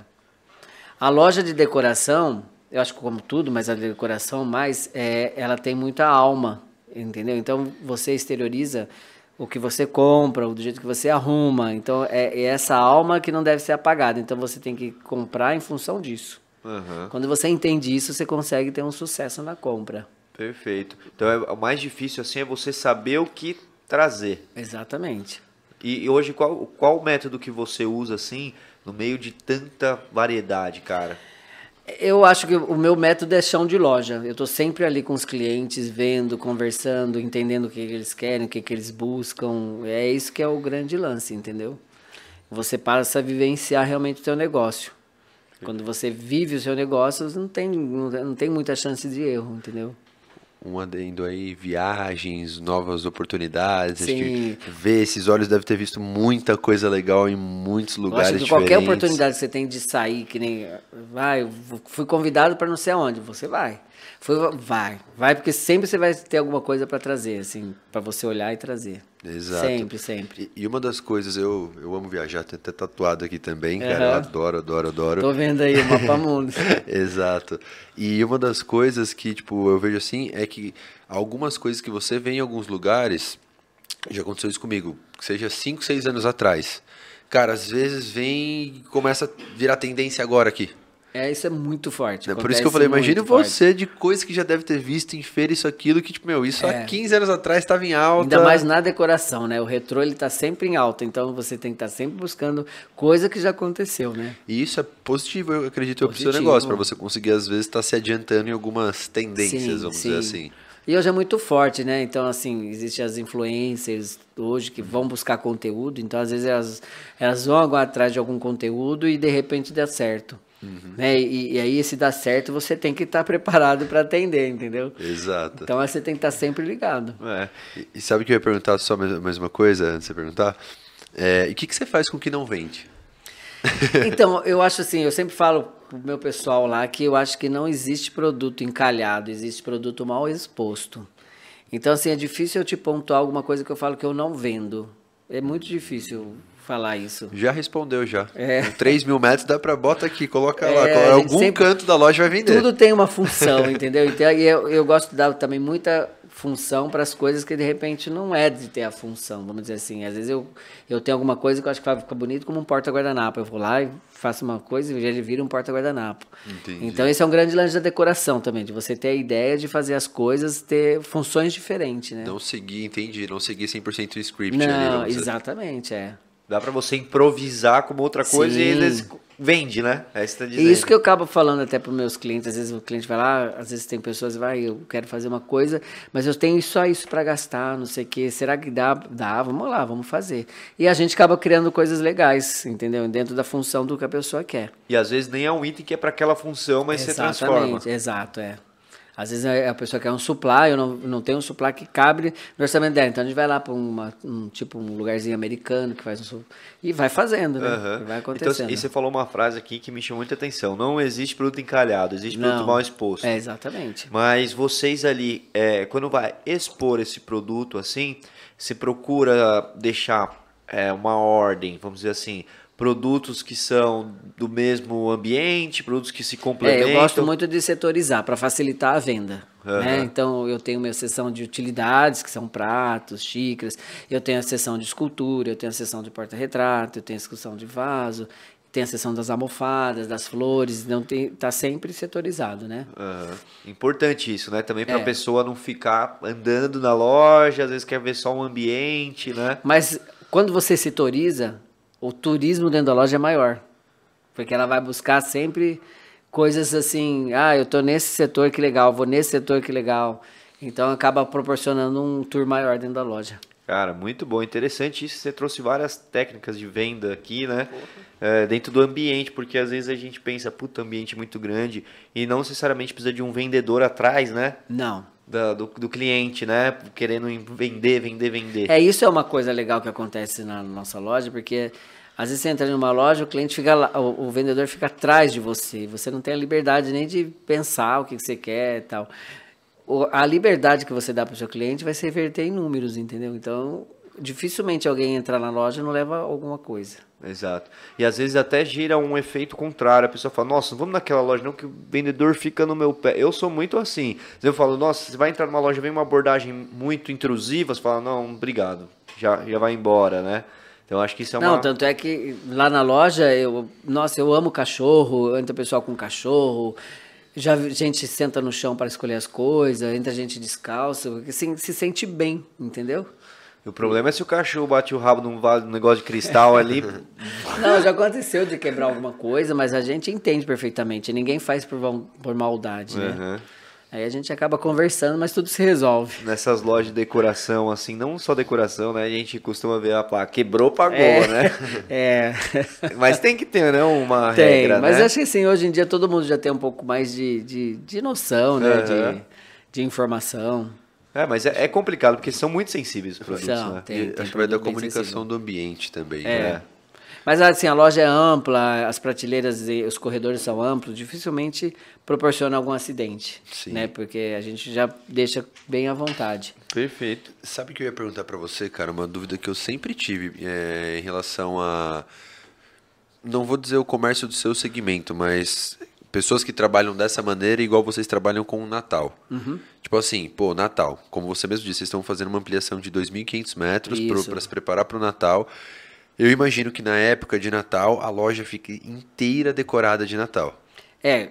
Até o ano passado aconteceu isso, mas esse ano a gente vai fazer um outro piso só de Natal. Vão separar. Vai ter alguns pontos de Natal na loja, mas o forte mesmo vai ser no piso inferior.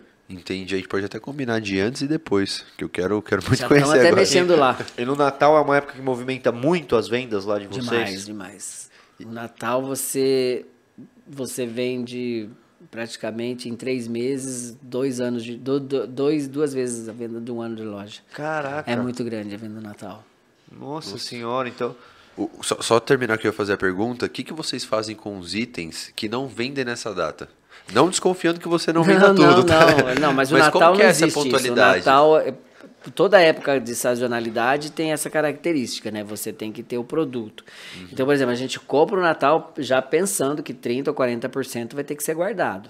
Entendi. Mesmo porque, agora, por exemplo, eu tenho mercadoria já para abrir o meu Natal. Então, eu tenho a mercadoria que tem do ano passado, tem a mercadoria nova, tem, a gente faz toda a composição de cores, reinventa tudo de novo, vai ser tudo novo de novo, entendeu? Mais um Natal, né? Mais um Natal, é. Então, a sazonalidade tem essa característica. Sempre sobra mercadoria. Não sei se é do mesmo jeito, mas eu fiz essa pergunta porque, cara, sempre quando eu passava em lojinha, tipo, de 99, essas coisas, eu ficava imaginando, meu, tipo, como que eles têm tudo isso de Halloween, depois tem tudo isso de festa junina, depois...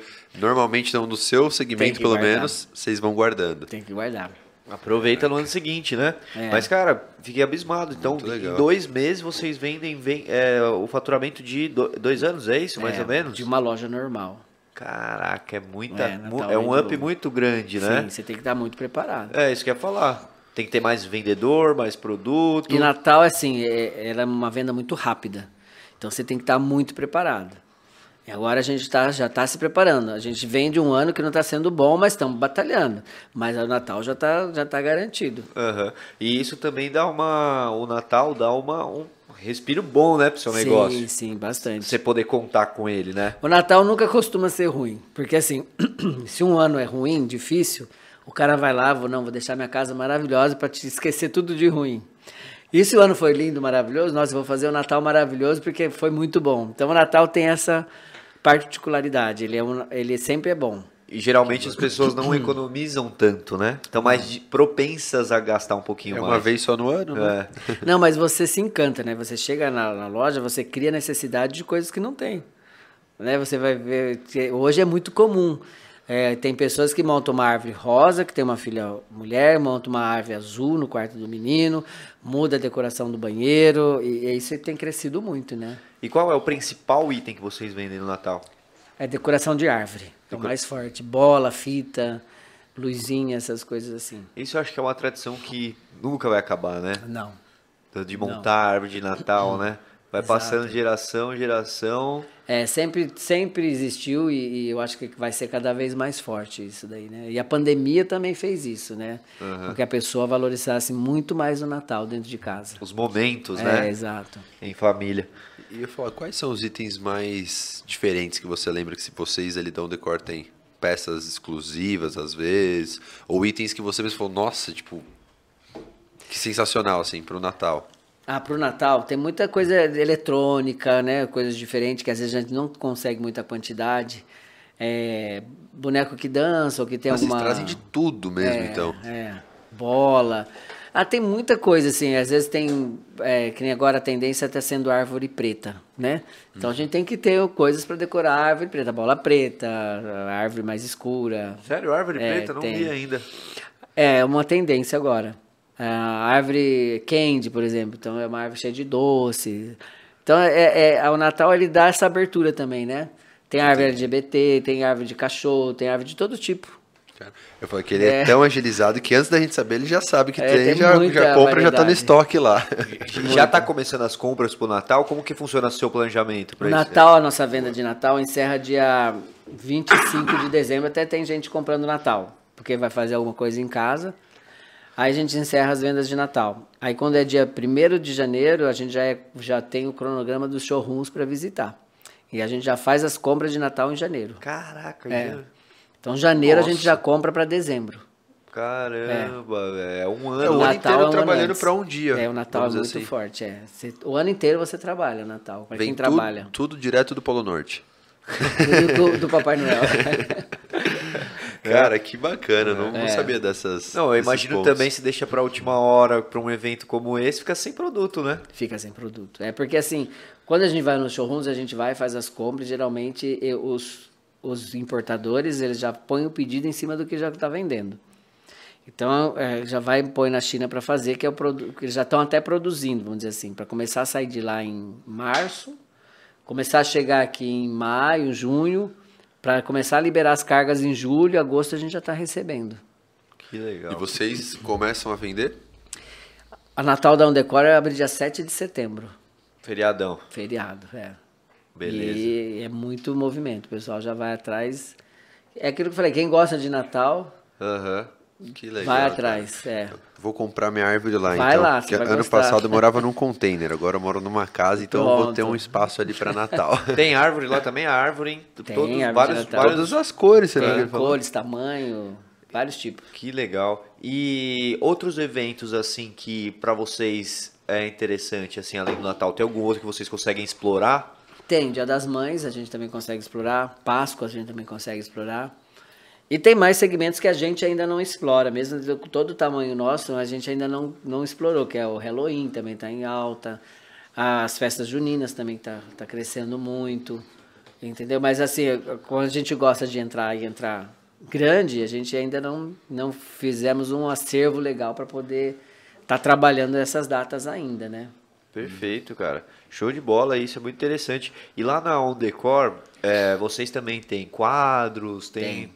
Tudo, mesmo, tapete, quadro... Tudo que você imagina tem, a gente envolve decoração, sim, tapete, quadro, almofada... Planta artificial... De verdade, também natural? Não, natural não. Tem que ter uma ala especial para as plantas, né? Cerâmica, tem muita cerâmica, tem várias coisas. Vocês têm que ir lá para conhecer e ver. Ah, e para a galera também tem o Instagram aí, tá na descrição também, Instagram aí da On Decor, dá para acompanhar lá. decor.oficial. É, então tem aí, ó, até aí, ó, on.decor.oficial. Isso. Para dar uma olhada lá.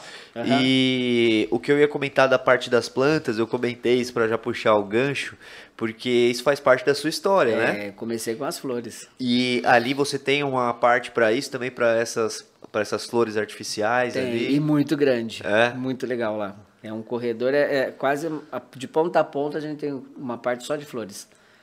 Bem legal. Falei que ia ser uma aula especial. É. E a gente faz muito arranjo personalizado, o cliente vai lá, leva o vaso, eu gosto de montar também muito arranjo.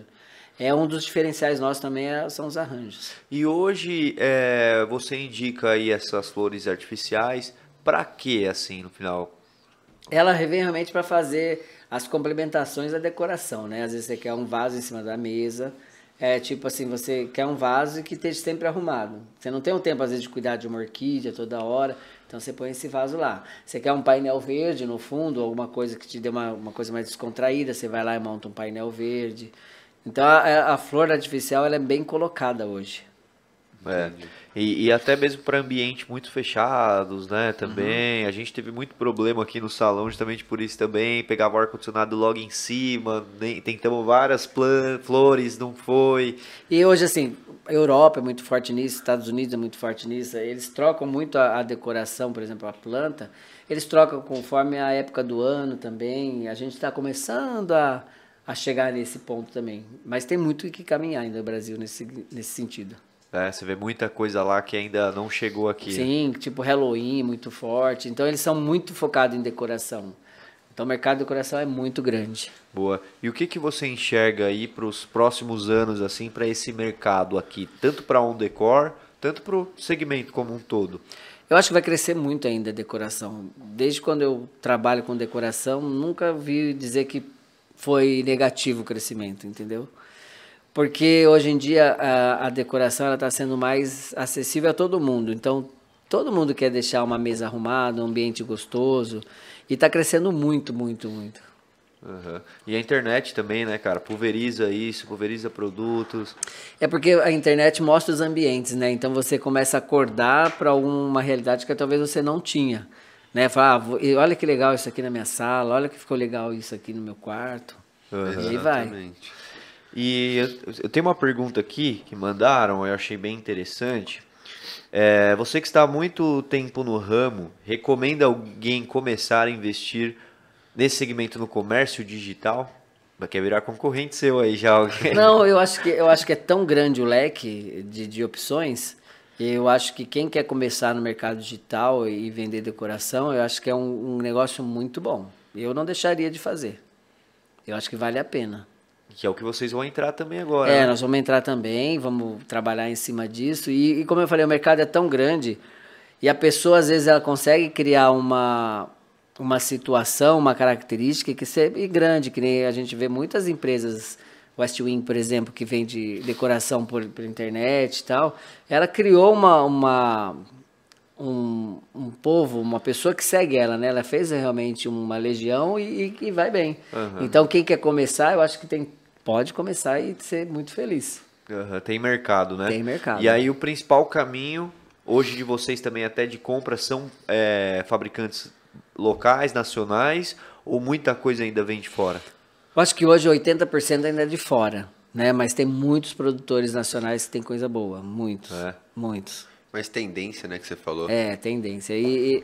E a facilidade de fora é porque eles são muito rápidos na produção, né? E é muito grande as fábricas, então eles conseguem produzir muito rápido. Então, às vezes, é mais fácil a gente trazer realmente de fora. Uhum. E aqui no mercado a gente busca também mais coisas diferenciadas, né? Entendi. É que geralmente parece, né, que você fazer a importação, né, consegue até mais barato, mais diverso, mais rápido, né? É, importação é uma coisa assim, que nem o pessoal fala, você importaria hoje. Hoje eu não importaria muito mais quantidade, porque eu quero ter variedade. Importação para mim é via China, mas você fazer uma compra nos Estados Unidos, na Alemanha, isso a gente ainda faz. Compras pontuais, né? Exatamente, é. Porque aí às vezes a gente consegue coisas que é difícil encontrar aqui. É toda a expertise que você tem ainda, né? Acho que isso influencia muito. É, a gente tem que olhar o que é... Hoje em dia, queira ou não, a gente tem que muito olhar preço, qualidade. Então, é um mix de coisa, né? Uhum. Então, que a gente tem que estar sempre atento. Excelente, cara. Tem mais alguma pergunta? Quer mandar pro Reginaldo? Tenho, posso? É. Se eu souber responder, vamos lá. Queria falar, cara, mais uma só. Como você é um baita decorador, na minha opinião, né?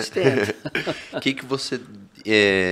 deixaria de dica para nós? A gente está com um projeto aí de estar mudando de estúdio para estar decorando. O que você acha que casa conosco, pelo esse tempo que você ficou com a gente? Acho que vai um pouco disso, né? Das pessoas, do ambiente que você sentiu aqui.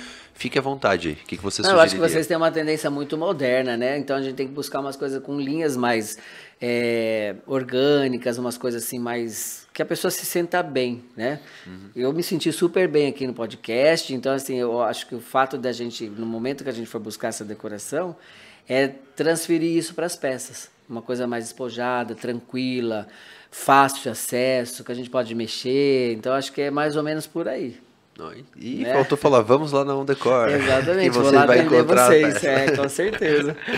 Cara, excelente, velho. Tivemos aula aqui de vendas, de disposição de produto, deu até aqui dica de como decorar um ambiente sem medo ali, sem errar ali, olha, o Reginaldo comentou aqui, itens que não pode faltar numa decoração. Conhecemos do mercado de decoração também, que é um mercado bem específico, sim, né? Sim. Que não é todo mundo... E acho assim, a pessoa só tem noção quando tá dentro, né?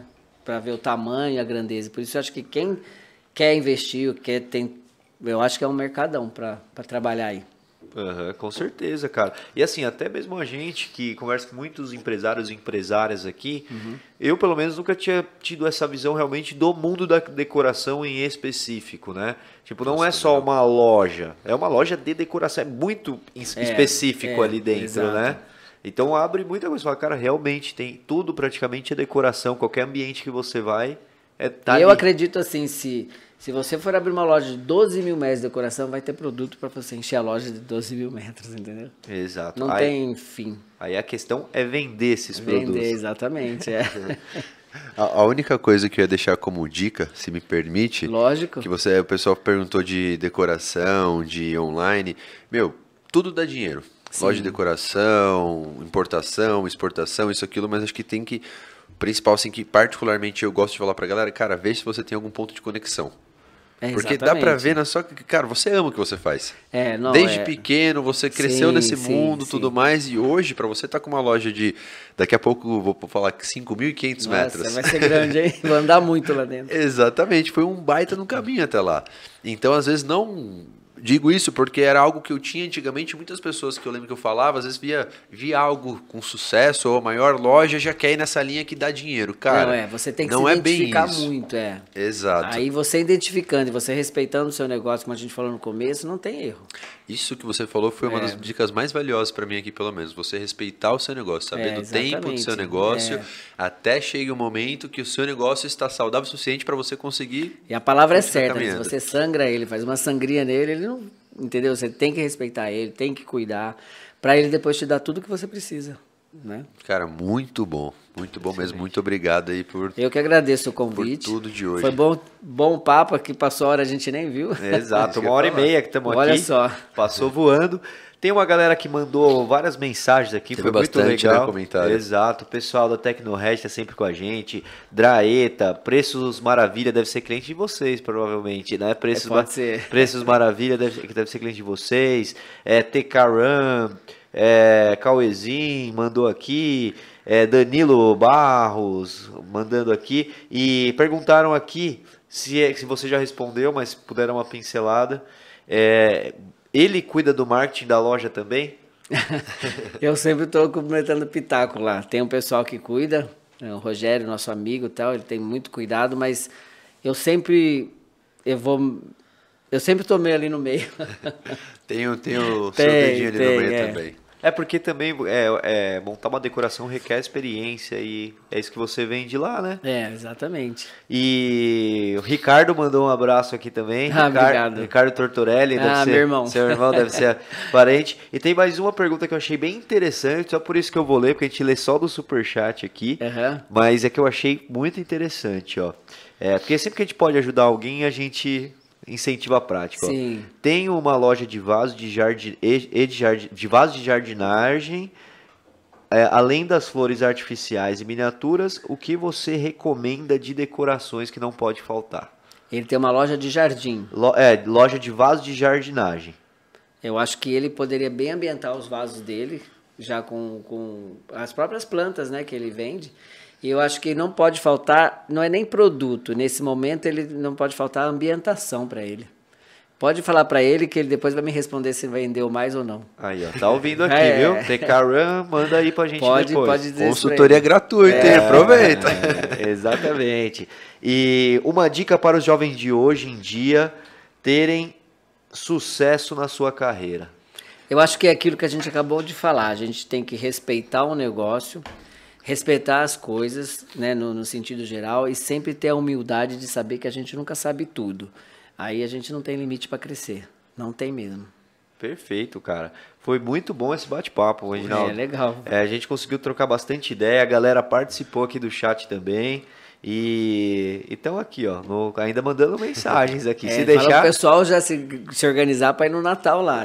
Exatamente. E essa galera toda aí, não se esquece de se inscrever no nosso canal, que ajuda bastante aqui a gente a trazer mais convidados e convidados fora da curva, trazer mais conteúdo empreendedor legítimo e ajudar mais pessoas. Então dá um joinha também aí, né, no nosso canal. Com certeza. E acho que é isso, né? Gostou, Reginaldo? Espero que você tenha gostado. Foi muito legal. Passou o tempo aqui que eu nem vi.